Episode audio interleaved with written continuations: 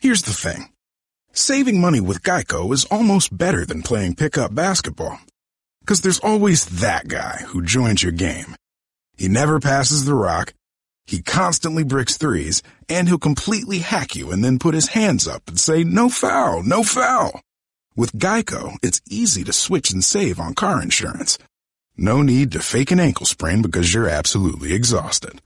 So switch and save with Geico. It's almost better than sports. I'm Richard Blais, and I'm a chef and restaurateur who has judged or competed on nearly every cooking show. And now I've found a way to judge on a podcast. On my new podcast, Food Court with Richard Blais, amazing guests bring their food arguments to my court, and I settle them once and for all. You think ranch is better than blue cheese?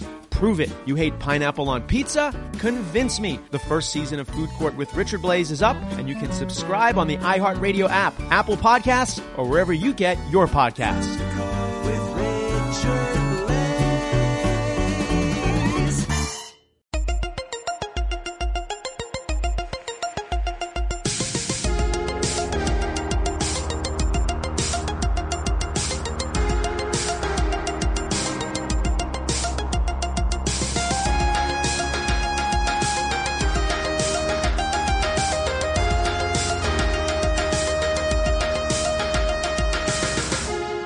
Hey, everybody. Welcome to Movie Crush. Charles W. Chuck Bryant here with Noel. Say hello, Noel. Chuck. Uh, and I said say hello, Noel. Hello, Noel. right here in Ponce City Market at our home studio in Atlanta, Georgia.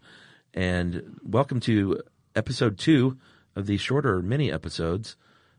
I think we should have probably had a name at this point. So just ignore this part. Want to welcome everyone though.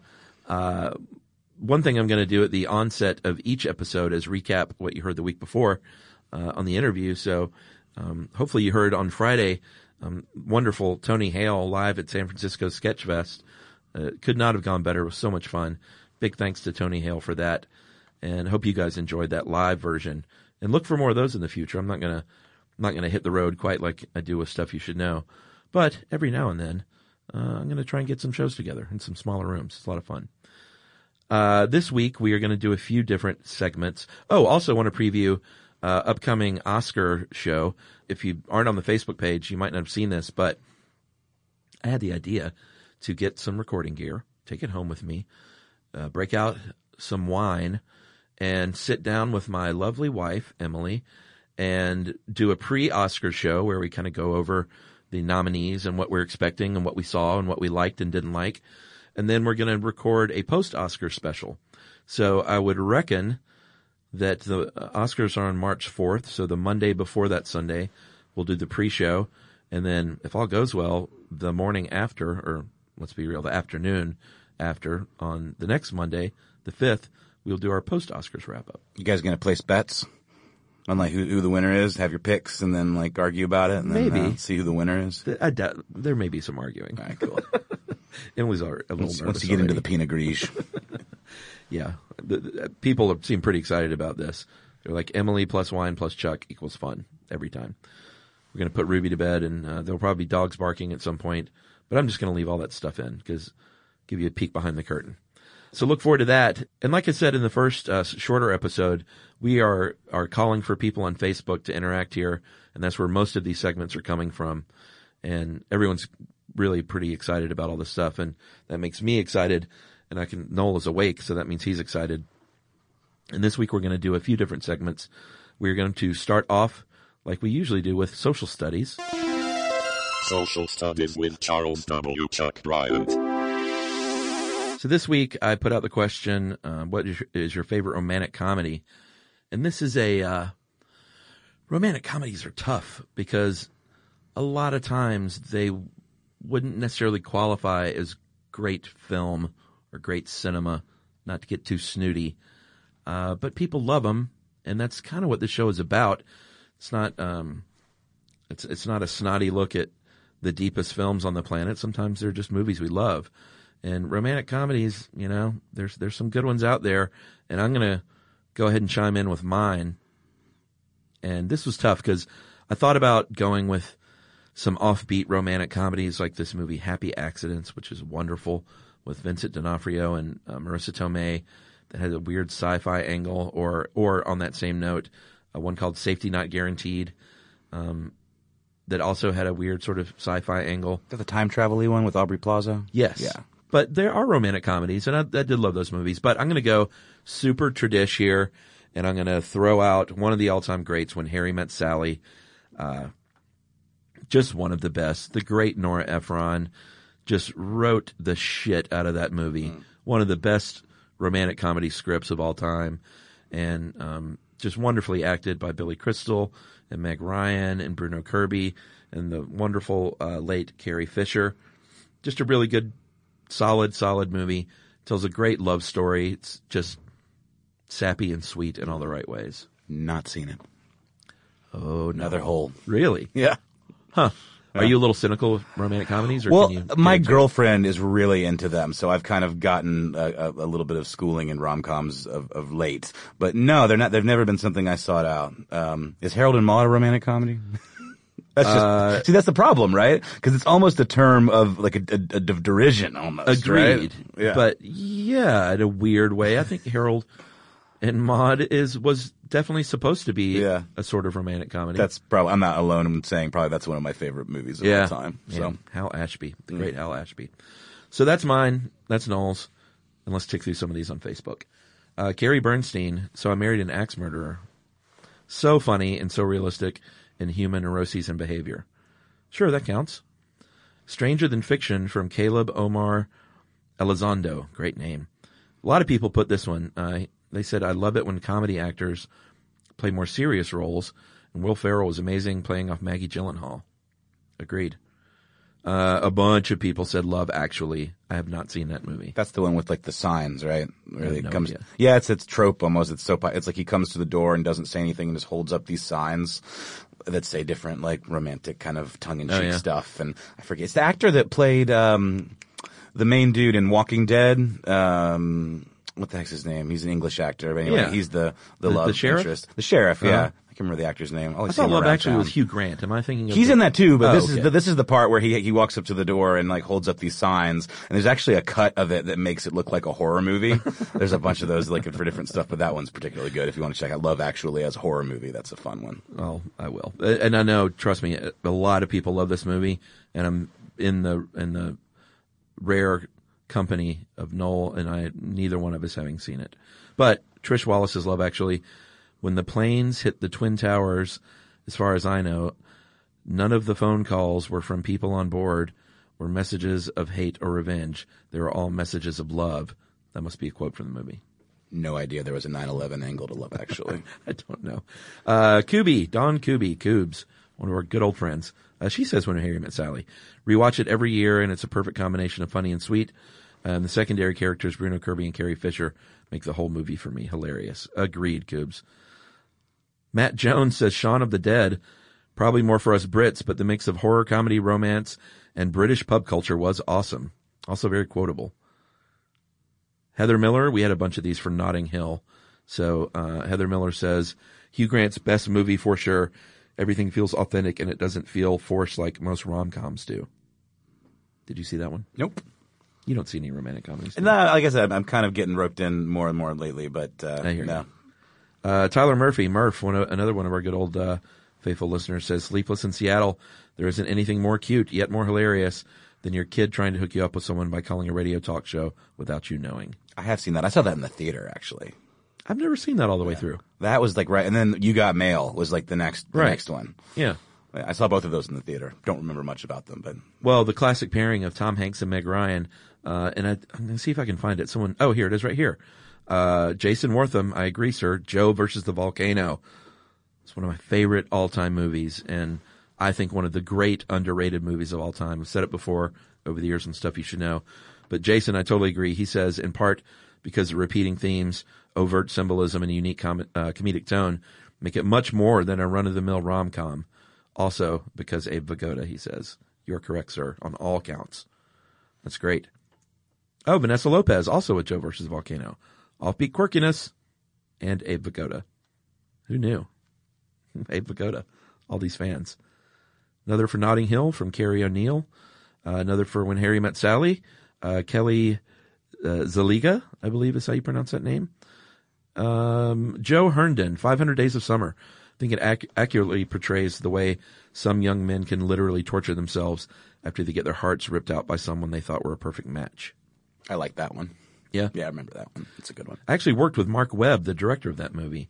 He was a music video guy. Ah. And he may still be doing some of that. But uh, when I was a PA in Los Angeles and Emily was just my friend at that point, she was a producer and produced music videos. And I worked a lot of jobs with her. And Marc, we worked on probably five or six Marc Webb jobs uh, on music videos. Cool. And then he did this movie and we were both like, what? And then he did the Spider-Man movie. We were like, what? So congratulations to Marc for upping your ante in your career. People give it so much shit, but I really liked Garden State. I haven't seen it in years, Oh. but I I quite enjoyed that when it came out, and then it just became this like trope of like hipsterdom awfulness kind of. Yeah, and, yeah. we may need to do a special segment on Garden State at one point because I really liked it when it came out, but I also have been a victim, I think, to the uh, the recategorization of that movie over Yeah, the years yeah. as being awful. Well, it also spawned the whole manic pixie dream girl trope, which is problematic in and of itself. and Absolutely. it's sort of a bummer, you know. Yeah, with uh, uh, for those you don't know what that is, that's the sort of the notion that the the little girl in the movie, and I say little girl because that's usually how it's portrayed. Sure. is like this little little sort of pixie esque girl who's only there to serve the romantic whims of the man. Yeah, and to change him in some way to Yeah, call he's some like he's- quirky way. Yeah, he's he's in the doldrums, and she lifts him up out of his sadness, and he becomes a whole person. Right. know? While she has not much of a character arc of her Right, own. exactly. and yeah. and God, we never need to hear that uh, Shin song ever again because of that movie. New slang, Sucks, man. That was a great song. great song, I love the Shins. They're amazing. Uh, but yeah, kind of corny when I look back on it. And boy, Zach Braff, he's taken a beating over the years because of that movie. I kind of feel bad for him a little bit. But should I? I don't know. I mean, I thought Scrubs was wonderful. I really liked that show a lot. I never saw Scrubs. It's really fun. Yeah? It's it's it's really really fun show. And Well, he's, he he's a new he's a talented guy. He has. Have you seen the new one about the podcast?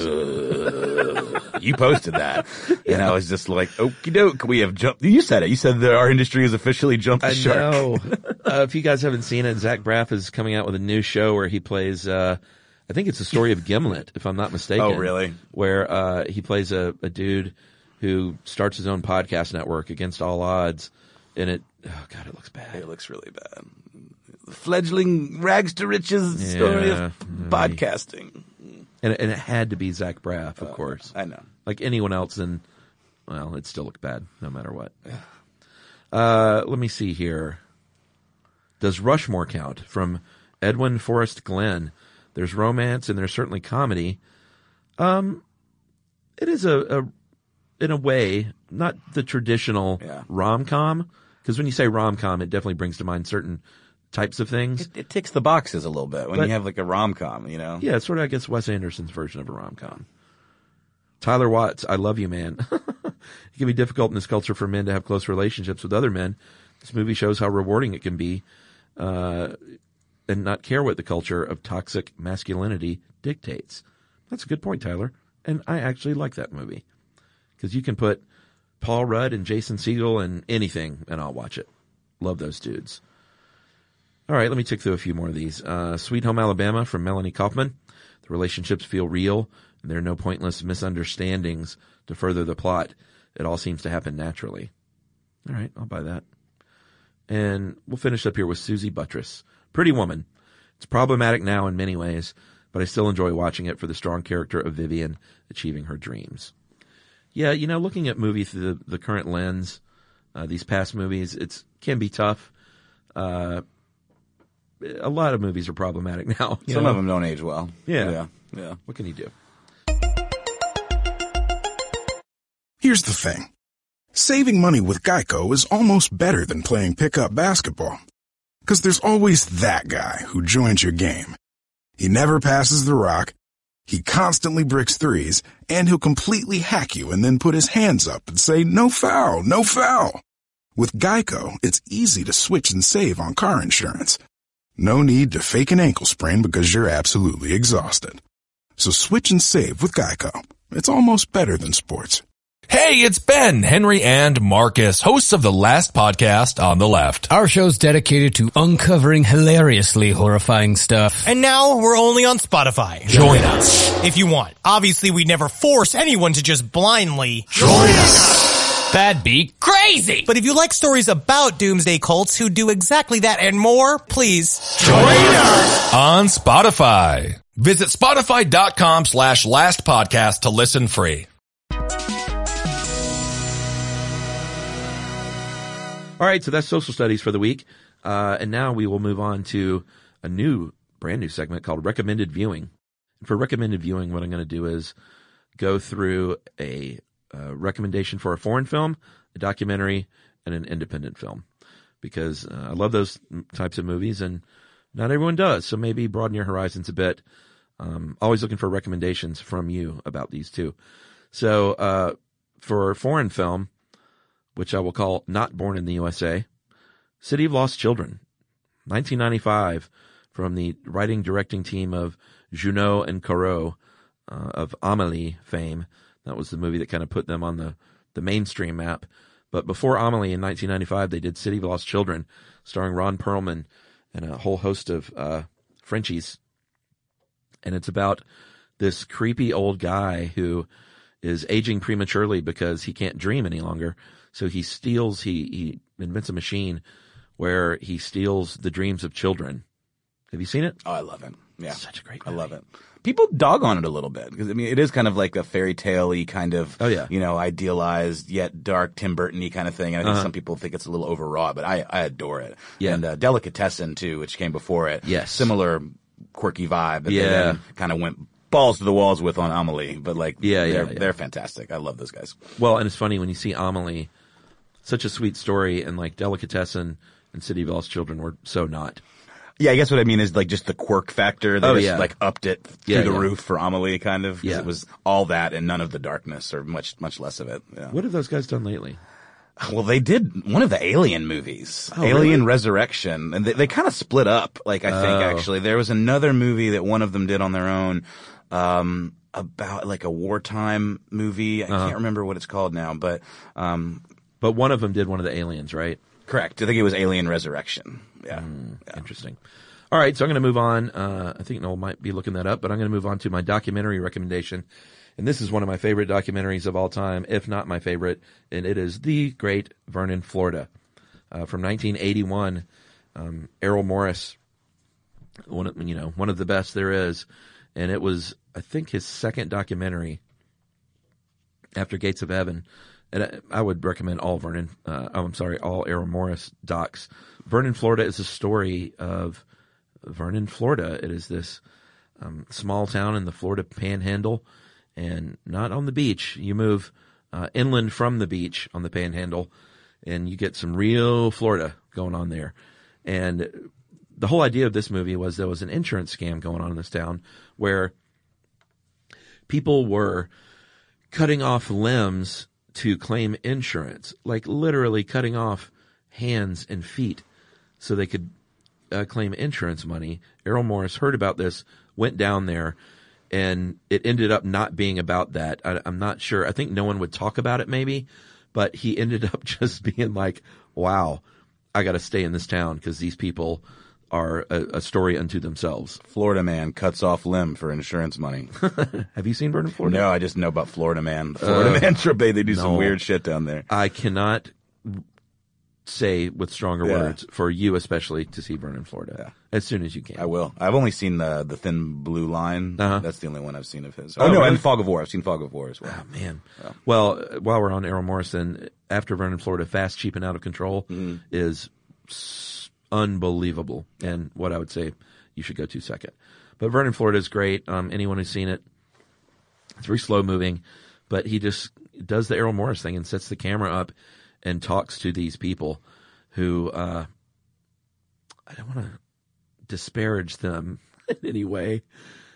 Just watch it. Uh, there are a bunch of different characters from the, the local sheriff to the turkey hunter. Uh, turkey hunter is one of the, the most beloved characters I've ever seen uh, on uh, on a film screen. And weirdly, my friend uh, Mike in real life uh, Mike Anderson ended up kind of making friends with the turkey hunter by calling the guy. He just looked him up and called him, and was going to do a little follow up documentary on him. And he he sadly he passed away while they were kind of talking about this, but he would play me voice messages from this dude. And if you're a fan of Vernon, Florida, then you know to actually get uh, on the phone with the turkey hunter is quite a treat. So go check that out. And then finally, uh, my independent film recommendation. I'm going with one from just a few years ago called The Spectacular Now. And it is a romantic, uh, it's not a romantic comedy, it's a, a, a romance movie. Uh, filmed entirely in Athens, Georgia. I remember that. I lived there actually when that was happening. I remember that. Oh, yeah, I bet you did, Mhm. huh? Yep. local Athens filmmaker. Yep. Uh, his name is James Ponsoldt, and it starred. Uh, oh, it was- well, it was written by Scott Neustadter, uh, and Michael Weber, but it starred Miles Teller and Shailene Woodley. Uh, Brie Larson had a part. Jennifer Jason Lee and Bob Odenkirk were great in supporting roles. But it's really just a great, great coming of age romance. So, so real. One of the most real movies about teenage love that I've ever seen. Uh, Miles Teller plays kind of a uh, straight up party guy in his senior year, um, super popular, clearly has an alcohol problem even at that young age. And he meets a nice girl uh, in Shailene Woodley, um, but a different kind of nice girl. And there are no tropes. There are no, uh, there's no schmaltz. It's just really real and very sweet. And I just couldn't recommend it more. It's called The Spectacular Now. And I'm not sure if you can stream this, but I hope you can. And you said you did not see it, Noel? I have not seen it. No, I just remember when it was in production and uh, it was on the shelf of the local video store. R.I.P. Vision Video, by the way. They're all gone now in, in Athens. You know I worked there, right? I did not, but that was definitely the cool spot to work. Yeah, I all, all the band folks worked at Vision. Like that was where you know, get man. the best recommendations. And I worked at the downtown Vision Video, and I think I've uh, told the story on the show, but it was the cool video store in Athens. It's where my eyes were really opened uh, to different kinds of movies, thanks to the dudes that work there. And uh, yeah, I read that they were closing down. Very sad. Uh, anyway, check it out. Spectacular now. And now we move on to our final segments. As always, stream this and comment card. And this week, uh, I'm just now finishing up uh, with my wife. We're a little late on this, but we're we're watching The Handmaid's Tale on Hulu. Did you see it? I started. Um, it, it it's it's tough, and I, I was not in the mood for something quite that. Uh, that I hear tough. Yeah. Yeah, it is uh, obviously the story from the great uh, novel by Margaret Atwood. It is a dystopian uh, drama uh, slash. It's almost a horror movie in some ways, Yeah. or a, a horror, you know, tale. Sure. Uh, it's a very tough thing to watch. It's not the kind of thing you watch. You're like, oh, this, you know, I look forward to watching it every night. But it's so good and well made that it's almost required viewing. I think, especially in this day and age. Uh, it's amazing that this book was written in the mid 1980s. Although I guess it was written during uh, the height of the Cold War and the Reagan administration. Sure. So that's probably where that came from. But all these years later, it's it seems more relevant than ever. Uh, starring Elisabeth Moss, Samira Wiley, Joseph Fiennes, and Yvonne Strahovski, among many others. It is uh, depressing, and like Noel said, it's a tough watch. Ultimately, it is a, great show, though, and um, I believe they're furthering the story with a season two. Um, and I just read last night. Sadly, Margaret Atwood isn't really making any much dough on this. She had sold the film rights back in the either 80s or early 90s, and they made a pretty dumb, bad movie version of The Handmaid's Tale. But when you sell, I mean, she signed the paper, but when you sell the rights like that, it, it wasn't for like a few years, or if they make this, it's forever. I think I heard an interview with her on NPR though, where like the sales of that book are up so much Yeah. because of it, and she's obviously getting residuals. on Yeah, that, she said the book sales are up, which is good, and that she uh, did get paid some as a uh, consultant on the on the TV show, but uh, it's not some big windfall of cash for her. Is, do you know if it's like are they expanding on the book because it seems to stretch it out as much as they have? It couldn't be exact. It's not I didn't a read super the long book. book. But if they're doing a season two, I'm sure that it's um, that they're expanding on Yeah. it. But yeah, tough show. But ultimately, um, like I said, worth worth watching. Then finally, we're going to finish up with the comment card segment where I read through some of these uh, emails culled from Facebook, so they're not really emails. But you know what I'm saying. Uh, this is from Jonas Billiot. Do you have any deep thoughts on the film versus digital debate? Well, Jonas, I do. I'm going to get Noel's thoughts in a minute too. Um, here's my thing. When it first started out, I was a bit of a film purist and thought, no, stick with film. It's richer. It looks better. I do have a bit of nostalgia for that uh, clickety click in the whirl of the projector in the background. Um, however, things have progressed such that digital is uh, looks amazing. All of even movies shot on film that there aren't a ton these days are being shown in theaters and on television digitally anyway.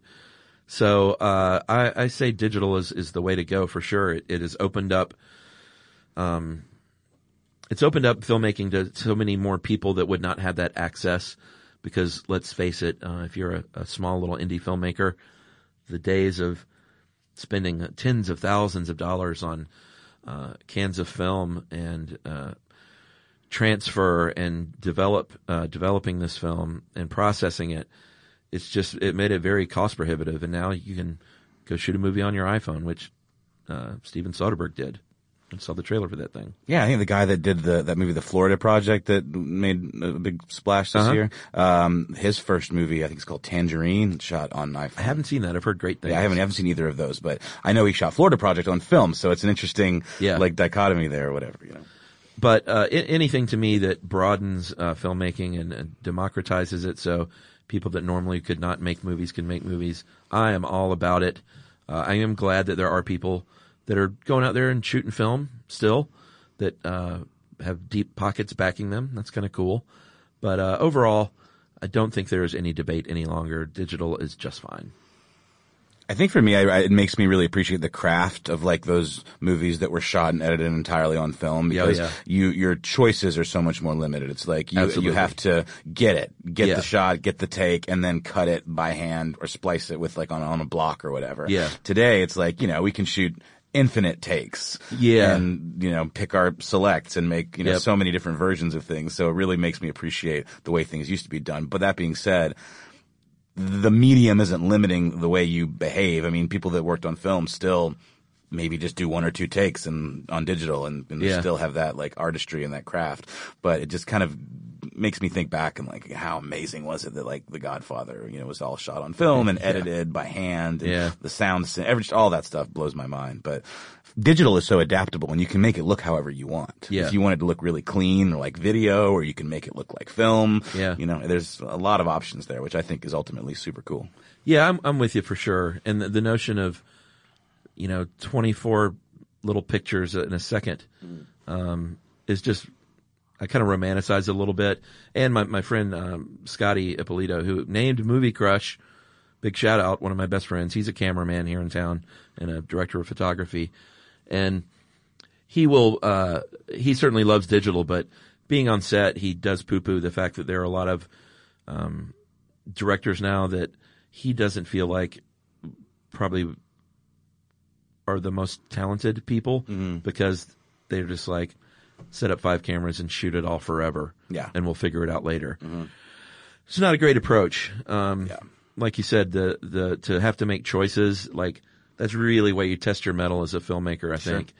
Um, but ultimately, I, I do think it's a good thing. It's the same in music with like recording to tape versus recording digital. Yeah. It's like when you're recording on tape, your take is your take. Yep. That's it. And when you're recording on digital, you can do just splice things together and Yeah. do infinite takes and all that. So it's like now, in the same way that film, like when people record in studio, a lot of times they'll record some stuff on tape, like drums, they'll record it on tape, and then everything else they'll record in Pro Tools on digital or whatever. So it's like a hybrid of the two, you know? It's interesting. Very interesting.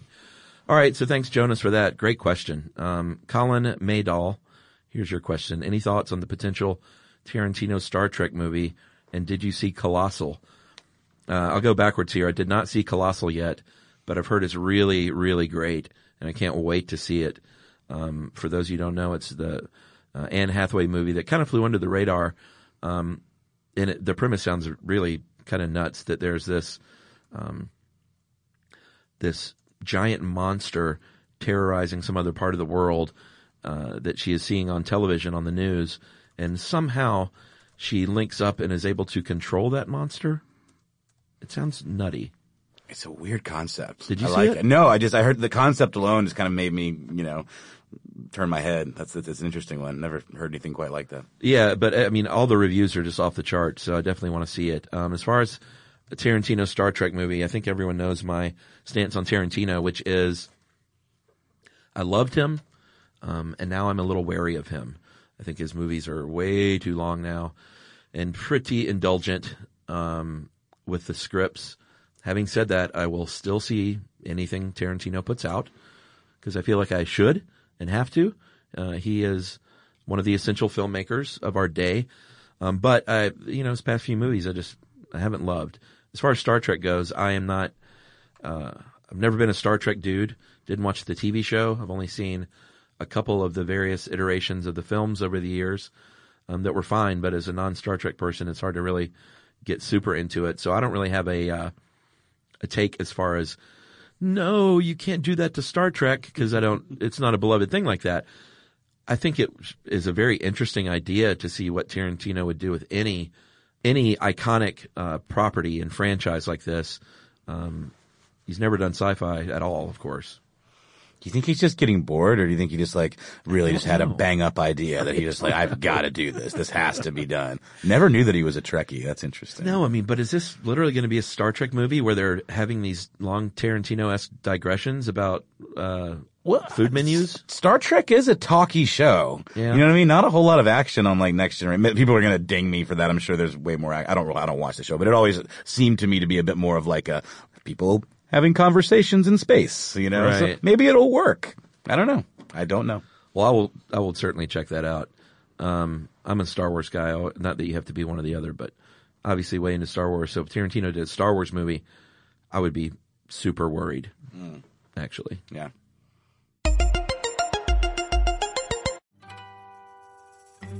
Have you ever wanted to be a fly on the wall in a therapist's office and get a behind the scenes look at what they're really thinking? I'm Lori Gottlieb. I'm a psychotherapist and I write the Dear Therapist advice column for The Atlantic. Hey, I'm Guy Winch. I'm a psychologist and I write the Dear Guy advice column for TED. And we're the hosts of a new show on the iHeartRadio podcast network called Dear Therapists. Think of it as an advice column in the form of a podcast, except we talk to you. But it doesn't stop there. One of the most frustrating things for us as advice columnists is that no one gets to hear what happened and how things turned out. But on our show, you will. We ask listeners to test drive our advice and come back on to give us an update. So if you'd like to talk with us about a problem, big or small, send us an email at advice at iheartmedia.com. We can't wait to get you on our couch. Guy, they'll be calling in. Yeah, but they could be sitting on a couch.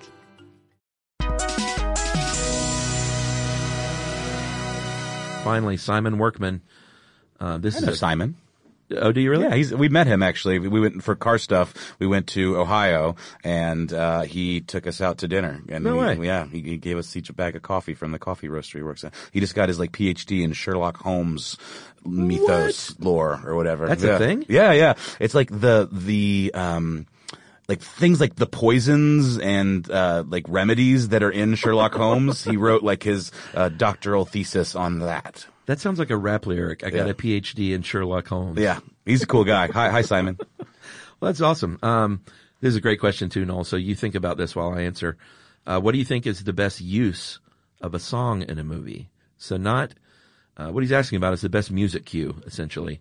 Uh, and if you're not down with the lingo, music cue is when you know something happens in the movie and that song turns on. Um, so he's not talking about just soundtrack. This is tough, but I have a few I want to lay out there. I really thought about this long and hard last night. Um, we we just talked about it with the Dave Willis episode on Bottle Rocket, uh, 2000 Man, the Rolling Stones song in Bottle Rocket at the end when uh, they're, they've done the break in at the at the warehouse. Just one of the great music cues of all times. Um, really, really good one. Uh, I'm also going to go with uh, These Days from the Royal Tenenbaums. Amazing. Great, great music cue. So good. When it ramps into that slow mo, Gwyneth Paltrow gets off the bus, and that sweet song by Velvet Underground and Nico, or maybe that was just Nico. Was it Velvet Underground? That's Underground? just Nico, I believe. Okay. I think. You know, Yeah. wrote that song. I don't. Jackson Browne. I did not know that. Yeah. There are a lot of great versions of that song, including Jackson Browne and Gregg Allman has a really great, great version. But for my money, Nico's is the best, and that's a great music cue. Uh, and then a few more here.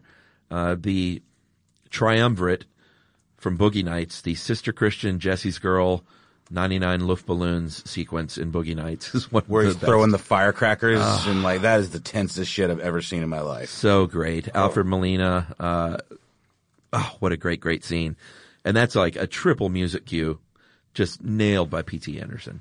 Um, Tiny Dancer and Almost Famous, Little Schmaltzy. Yeah. With a sing along on the bus, but I buy it. You know why those those that one is similar to the Boogie Nights one in that the music is in the scene. It's Uh-huh. like interacted with. You know what I mean? Like Yeah, it's yeah. not just like on the soundtrack. Like the character is singing Right. the song. It's playing on the stereo. Yeah. They're singing it in the in the bus or whatever. I like I like that. Yeah. That's like music as a character almost. You know. Absolutely. Um, I just bought my Elton John tickets for his farewell tour, by the way. Can't wait. Uh, uh, Layla in Goodfellas from Derek and the Dominos, Eric Clapton's band. Such a great, great music cue in Goodfellas. I have a f- more favorite one from Goodfellas. It's when they're being chased by the helicopter and it's Harry Nilsson jumping to the Oh, fire. yeah. That's amazing. That is, well, Martin Scorsese is one of the all-time great music Master. cue Yeah, artists. big time. Of all time. Uh, and then finally, um, from Fight Club at the very end, uh, Where's My Mind by the Pixies. Just a great song. And when I first saw Fight Club in the theater, it, it, I was one of those dudes. It blew my mind. Uh, and at the very end, when they come back together and those buildings are exploding and they had that great shot from behind and Where's My Mind starts, it's just fucking fantastic. I have friends that say that one doesn't hold up, but uh, I loved it so much. Fight Club or the, or the Fight? Club. Some I, I have some friends that just don't. They say it's a little. They give them the the machismo of it is a little cloying. It kind was of a when you movie watch of it its day Yeah, for yeah. sure, but uh, I, I I will still watch it and enjoy it. I had I didn't know the Pixies, so I heard that song, Oh, wow. and I was like, "What the fuck is this?" I have Uh-huh. to find what this is immediately, and then I got into the Pixies because of that song. Awesome. Yeah, amazing. Very cool. All right, thank you, Simon Workman, and hello again from Noel. But uh, that wraps it up for this week, everyone. So as always, I want to uh, let you know about this Friday show, so you can watch it this week. Uh, ben Acker on Miller's Crossing. Uh, ben is, as you will as you will find, is one of my good friends out in Los Angeles, and uh, we had a long, long conversation about one of my favorite movies of all time, Miller's Crossing. And the only reason Ben and I didn't talk for eight hours about this is because we wanted to go to dinner and continue talking about Miller's Crossing. We should have just kept the microphones going the whole time. But uh, look forward to Ben Acker on Miller's Crossing, Coen Brothers movie. Check it out this week so you can crush out on Friday with us. Uh, thanks, Noel, for everything. Yeah, man. And we will see you all next week.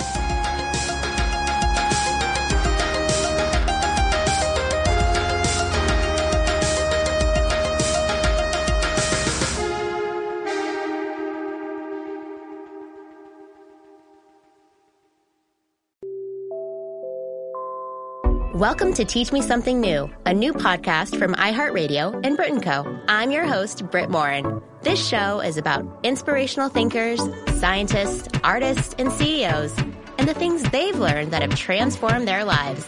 I'm tasking these world class experts to teach me something new in less than an hour. Listen to Teach Me Something New on the iHeartRadio app, Apple Podcast, or wherever you get your podcasts. Hey, I'm Joe Levy, and on the latest episode of Inside the Studio, I sat down with one of the all time great singer songwriters, James Taylor. We talked about his new album, where his music comes from, and how telling his life story through his songs has helped him. Music saved my life, but I was lucky also to survive. I did some very stupid, some some years that were were just really high risk, unnecessarily so, and a lot of people around us died. You know. So join me, Joe Levy, editor at large at Billboard, for this and other in-depth conversations with the biggest artists in music. Listen on the iHeartRadio app, Apple Podcasts, or wherever you get podcasts.